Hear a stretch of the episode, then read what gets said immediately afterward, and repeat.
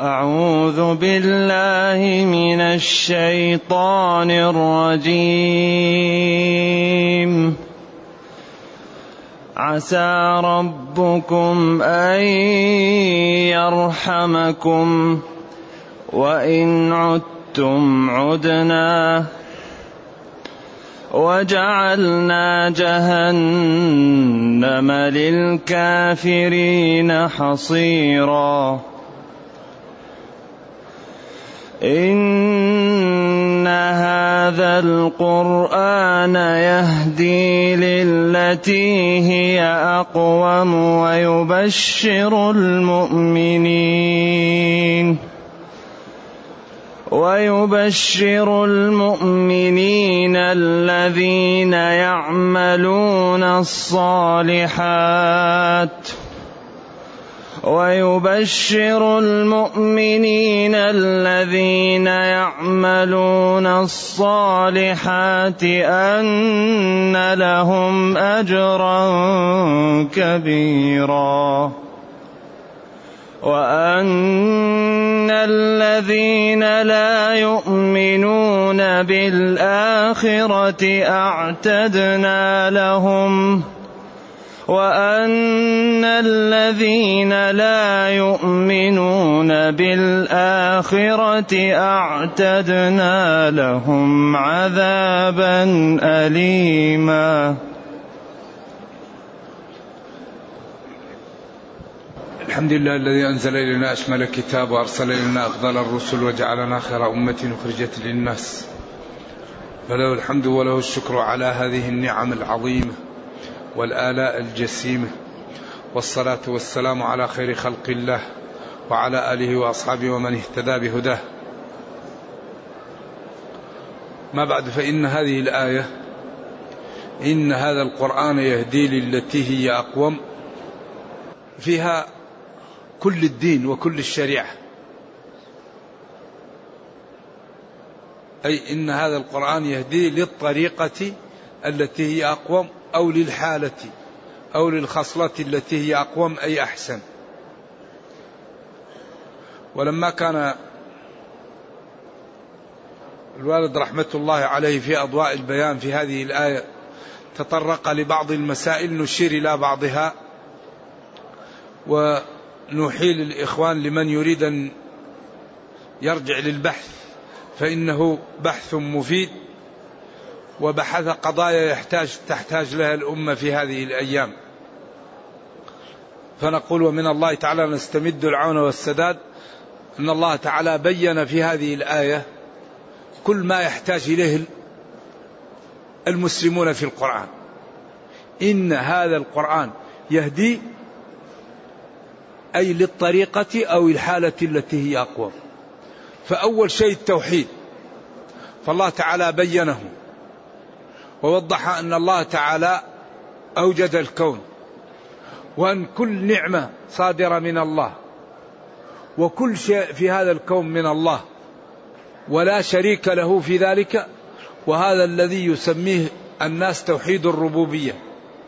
هو الذي رب الكون وهو الذي رزقه وهو الذي أوجده من عدم وهو الذي كلأه وهو الذي يميته وهو الذي يحييه ويفقره ويعزه ويذله. لا يفعل ذلك إلا الله. مالك الملك. وهذا النوع من التوحيد يسمى توحيد الربوبية. وكان الكفار يعلمونه ولذلك كثيرا ما يستدل بتوحيد الربوبية على على توحيد الألوهية. ولئن سألتهم من خلق السماوات والأرض ليقولن الله فأنا تؤفكون. قل الحمد لله وسلام على عباده الذين اصطفى. آه الله خير أما تشركون أمن خلق السماوات والأرض. وأنزل لكم من السماء ماء فأنبتنا به حدائق ذات بجة. ما كان لكم أن تنبتوا شجرة أإله مع الله؟ بل هم قوم يعدلون. وهكذا. فكثيرا ما يستدل بتوحيد الربوبية على توحيد الألوهية. الذي يخلق الذي يرزق الذي يحيي الذي يميت هو الذي ينبغي أن يفرد بالعبادة. وهذا الذي يسمى توحيد الربوبية وكانت الكفار تعلمه. وإذا دهمتهم الكبور وإذا دهمتهم إيش؟ الكروب يخلصون حتى في توحيد العبادة. ولئن سألتهم من خلق السماء ليقولن الله. وفرحوا بها جاءتها ريح عاصف وجاءهم الموج من كل مكان وظنوا أنهم أحيط بهم دعوا الله. فلما نجاهم إلى البر إذا هم يشركون. القسم الثاني هو توحيد العبادة أو توحيد الألوهية. وضابطه أنك جميع أعمالك تخلص فيها لله. كل عمل تجعله لله. وهو لا إله إلا الله. فتنفي جميع الألوهية عن جميع الخلق وتثبتها لله وحده. لا معبود بحق إلا الله. هذا هو توحيد العبادة وهو توحيد الألوهية. فتوحده في صلاتك وفي صومك وفي خوفك وفي رجائك وفي بذلك إعطائك الصدقة الزكاة المفروضة والتطوع. وفي حجك أعمال أعمالك كلها تخلص فيها لله. هذا يسمى توحيد العبادة ويسمى توحيد الألوهية وهو الذي فيه المعارك بين الرسل وأممهم. وهم الذين كانوا ينكرون. أجعل الآلهة إلها واحدا؟ والله يقول وما من إله إلا إله واحد.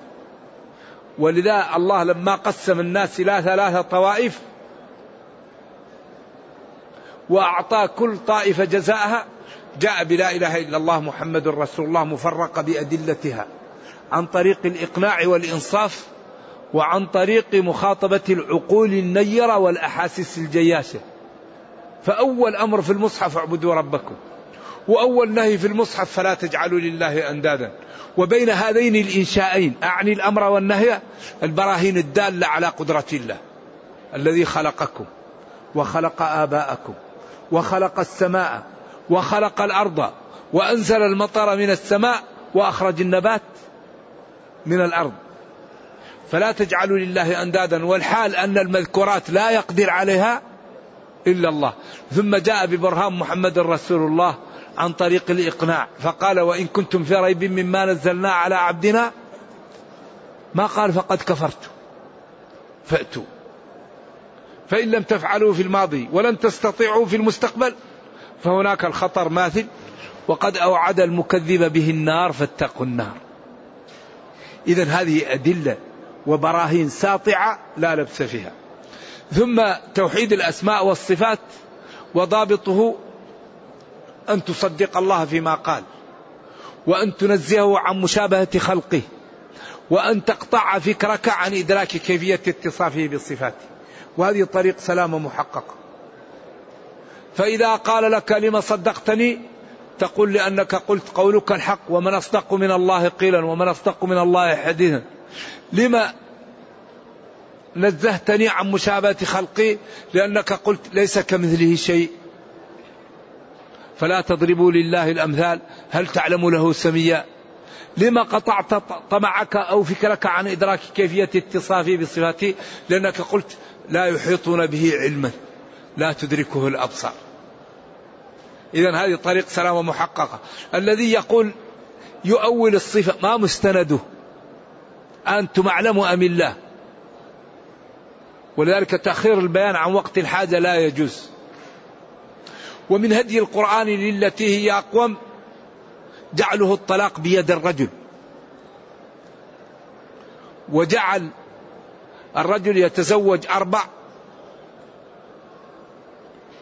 أو ثلاث أو اثنتين أو واحدة.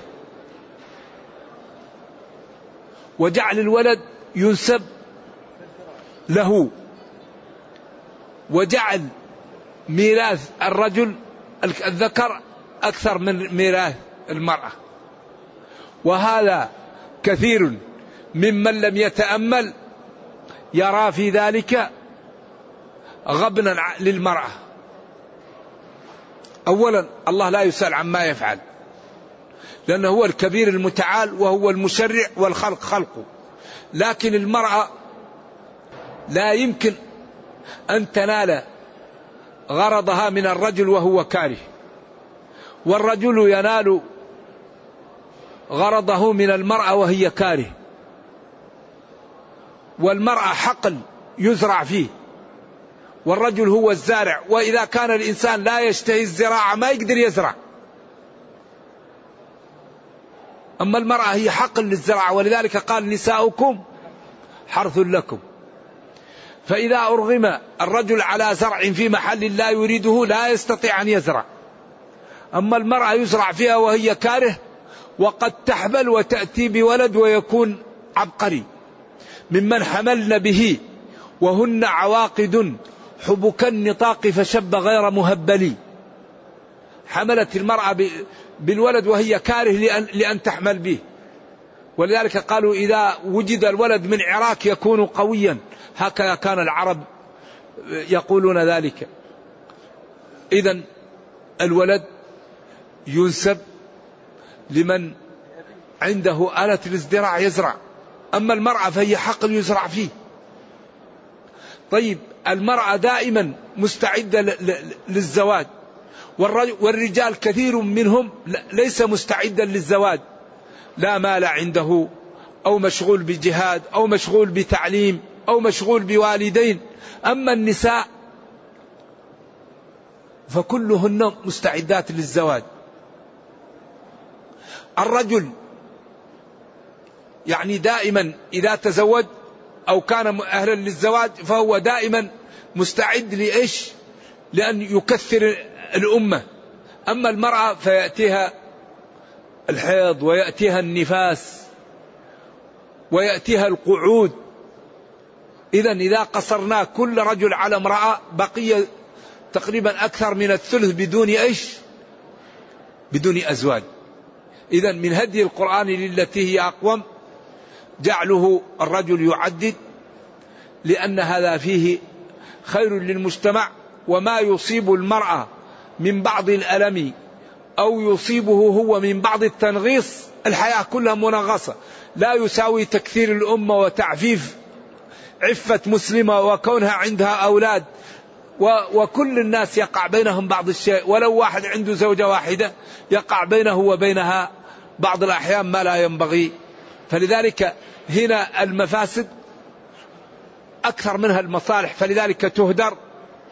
ولذلك لما كان الرجل ينتظر النقص والمرأة تنتظر الزيادة. كثر نصيب الرجل على المرأة وهذا من الله لأن الإرث تمليك لا علاقة له بصاحبه.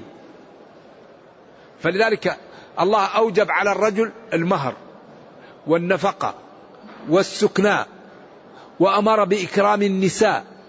وجعل لا لا يكرمهن إلا كريم ولا يهينهن إلا لئيم. خياركم خياركم لاهله فالمرأة تنتظر الزيادة والرجل ينتظر النقص. فإذا كثرنا من ينتظر النقص على من ينتظر الزيادة هذا عدل. المرأة يأتيها مهر تأتيها نفقة تأتيها كسوة يأتيها سكنى الرجل يدفع مهر. يدفع نفقة يدفع كسوة يدفع أجرة جديدة. إذا الرجل ينتظر النقص والمرأة تنتظر الزيادة. إذا كثرنا الرجل على المرأة لأنها تنتظر الزيادة وهو ينتظر النقص. ومن هدي القرآن للتي هي أقوم ملك اليمين بالرقيق. وهذا من الأمور التي ينتقد بها الكفار المسلمين. وحقيقة الرق أن خلق الله لما أرسل رسله للناس ليبلغوهم دينه وقف هؤلاء في وجه الدعوة ومنعوا رسل الله وأتباع رسله أن يبلغوا دينه لخلق الله فأمرهم ربهم بأن يقاتلوهم. فلما قاتلوهم وتمكنوا منهم خيرهم الله بين أربعة بين المن والفداء. بين المن أو الفداء أو القتل أو الاسترقاق المن يمن عليه يقول له اذهب فأنت حر لله. أو يقول له ادفع مال وأتركك. أو يجعله رقا أو يقتله. حتى إذا أثخنتموهم فإما منا بعد وإما فداء حتى تضع الحرب أوزارها. فلو أن إنسانا أغدق على من حوله وأكرمهم ثم دبروا له أن يوقعوا به وكشفهم قبل أن يوقعوا به بلحظة ما لا يفعل بهم. إذا الرق هو السجن المؤبد بغير الأعمال الشاقة وفي جميع أقطار العالم فيها السجن المؤبد. والرق هو سجن مؤبد بغير الأعمال الشاقة ولا يكون رق في الإسلام إلا بسبب الكفر. عجز. حكمي يقوم بالإنسان سببه الكفر. وبعدين قال كاتبوهم إن علمتم فيهم خيرا. إخوانكم خولكم. لا تكلفوهم ما لا يطيقون. وإن كلفتموهم فأعينوهم. وحرم ظلمهم وجعل يجب أن تسكنهم مما تسكن وتلبسهم وتؤكلهم مما تأكل. فهم عند المتقي مثل, مثل نفسه. وإخوانك إذا من هدي القرآن التي هي أقوم ملك اليمين المسمى بالرقيق الذي يكون بسبب الكفر. ومن هدي القرآن للتي هي أقوم القصاص. قال تعالى ولكم في القصاص حياة. لأن الإنسان إذا غضب وأراد أن يقتل من أغضبه يتذكر أنه إذا قتله يقتل. فيكف عن القتل فينجو هو وينجو من كان يريد أن يقتله. ومن هدي القرآن للتي هي أقوم قطع يد السارق. لأن الله تعالى قال والسارق والسارقة فاقطعوا أيديهما. لأن هذه اليد الطاهرة التي أكرمها الله خانت وتنجست وتلطخت بالحرام فأصبحت نجسة وجعلت عشرات الأيدي كأنها مقطوعة لأنها أخذت مالها وجعلتها مشلولة لاعتدائها على أموالها. فطهر الله صاحب اليد بأن قطعها ليطهر جسمه وجعلها نكالا لغيره حتى لا يقدم أحد على أخذ مال الآخرين. وقال جزاء بما كسبا نكالا من الله والله عزيز حكيم. لذلك من أكبر ما يشنع الغرب علينا في عقوبة السرقة والإحصان والزاني المحصن. ولذلك لا يردع عن السرقة إلا عقوبة الله الذي شرعها في كتابه لأنه هو الذي خلق الخلق وهو الذي يعلم ما يردع ألا يعلم من خلق؟ وهو اللطيف الخبير. أما البشر فقوانينهم الوضعية عاجزة أن تحل مشاكل الناس. الذي يحل مشاكل الناس القانون الذي وضعه رب الناس. لذلك إذا قطعت يد السارق طهر جسمه. وغفر ذنبه. وارتدع أن يفعل ذلك وصار كل من سولت له نفسه أن يسرق يتذكر اليد المعلقة فيكف عن السرقة فأمن الناس وأصبحوا في مأمن من السرقة. لذلك لا يردع من السرقة إلا شرع الله ولذلك إن هذا القرآن يهدي للتي هي أقوم. فلا يردع عن, عن السرقة إلا عقوبة الله الذي التي شرعها وجعلها ومن هدي القرآن التي هي أقوم رجمه للزاني المحصن. وجلده للزاني البكر مئة جلدة وتغريب عام. لأن الذي يحصن كأنه قتل الأنفس بعمله الفاحشة وقد تزوج وعرف هذا الأمر فيقدم عليه. فلذلك عوقب بالرجم. ولكن لم تثبت جريمة الزنا. في الإسلام إلا بالاعتراف. لأن الله تعالى لما شرع هذا التشريع رحيم بالمسلمين فقال فإن لم يأتوا بالشهداء فأولئك عند الله. أي في شرعه هم الكاذبون.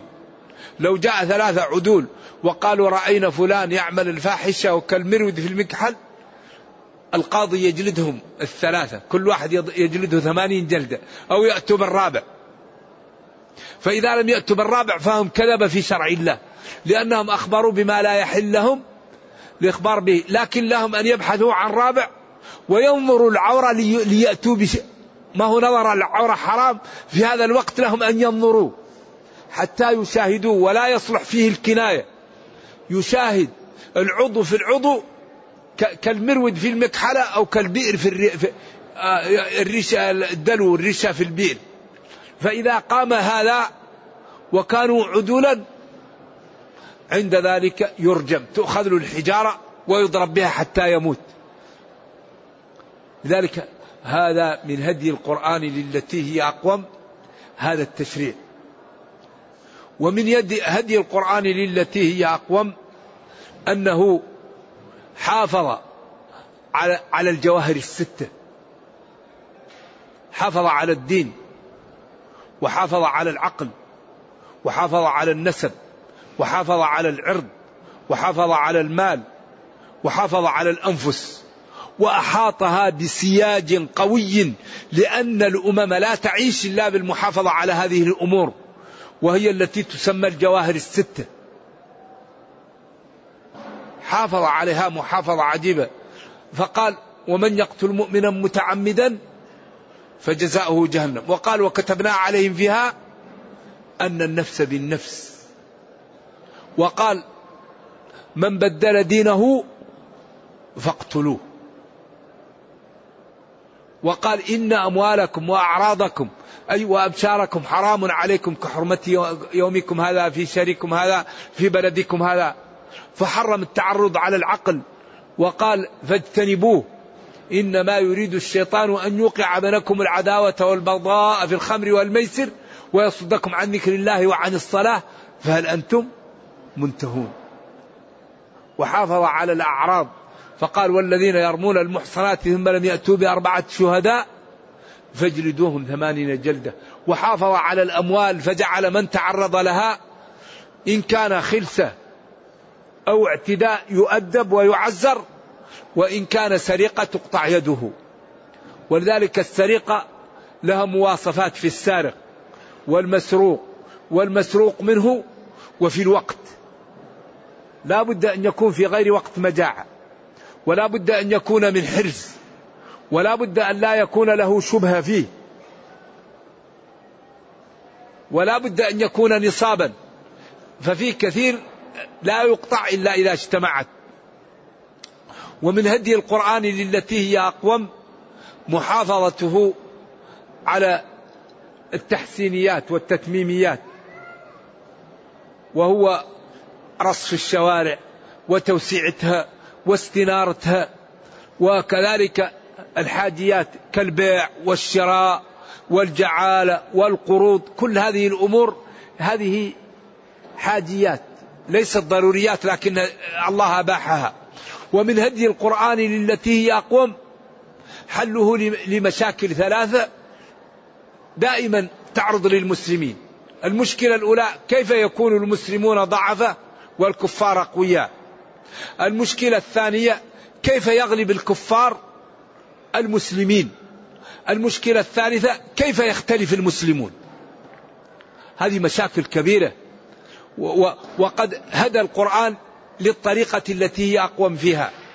ومن هدي القرآن التي هي أقوم دعوته لرابطة الإسلام ولأن المسلمين يعني أخوتهم هي الأخوة الحقيقية وأن الدعوة للعنصرية أو للجهة أنها دعوة جاهلية.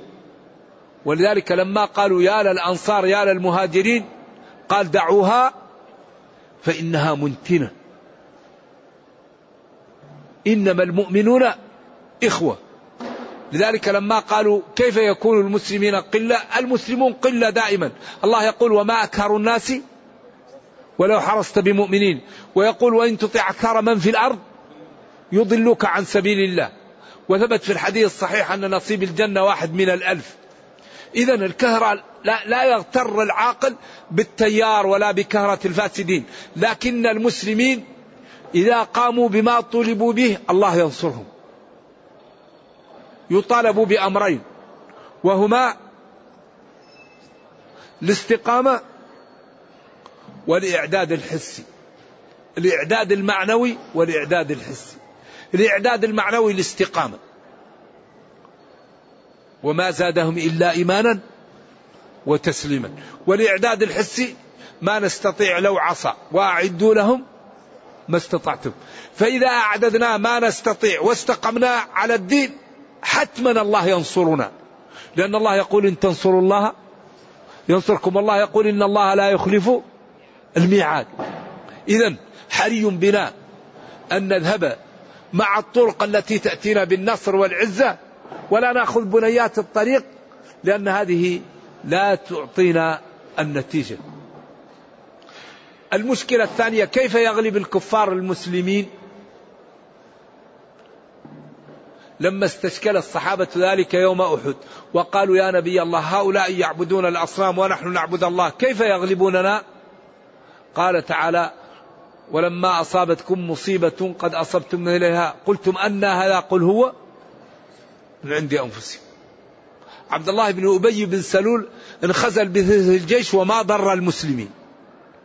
الذي ضر المسلمين مخالفة الرماة لأنهم على علم وعلى دين فظنوا أنه يريدهم قبل أن ينهزموا ولما انهزموا ذهبوا. ولذلك قال منكم من يريد الدنيا ومنكم من يريد الآخرة ثم صرفكم عنهم ليبتليكم ولقد عفى عنكم. والله ذو فضل على المؤمنين. المشكلة الثالثة كيف يختلف المسلمون؟ وأجاب أن الاختلاف بين المسلمين سببه ضعف العقل. إذا كان المسلمون يستعملون عقولهم لا يختلفون لأن الخلاف بسبب ضعف العقل. تحسبوهم جميعا وقلوبهم شتى ذلك بأنهم قوم لا يعقلون. ولذلك لا يوجد شيء أضر على الأمة المسلمة من الخلاف.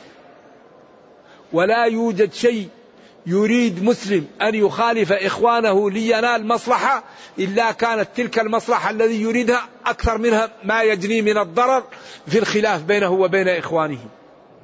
أكبر مشكلة تعيشها الأمة الخلاف بينها. ولا تنازعوا فتفشلوا. ولا يمكن أن يأتي الاتفاق إلا بنوع من ماذا؟ من التنازل. تنازل عن مصلحة حسية أو معنوية.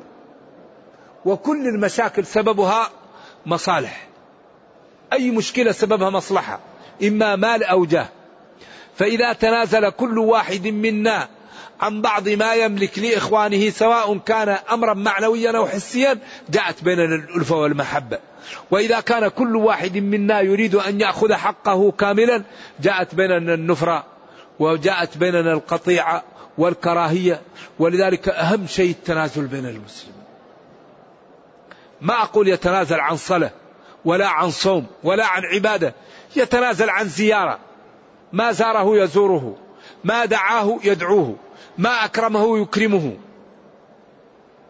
منصب أنت وهو في, في, في محل. ما يمكن كل المدرسين يكونوا مديروا للمدرسة. قل لا أنا إذا كان لي شيء أتركه لفلان. تنتهي المشكلة. وكيل مدرسة. في إدارة في أي محل. إذا لم يتنازل ما يمكن نمشي. ولذلك قال النبي صلى الله عليه وسلم إن ابني هذا سيد. إن ابني هذا سيد وسيصلح الله به بين فئتين عظيمتين من المسلمين.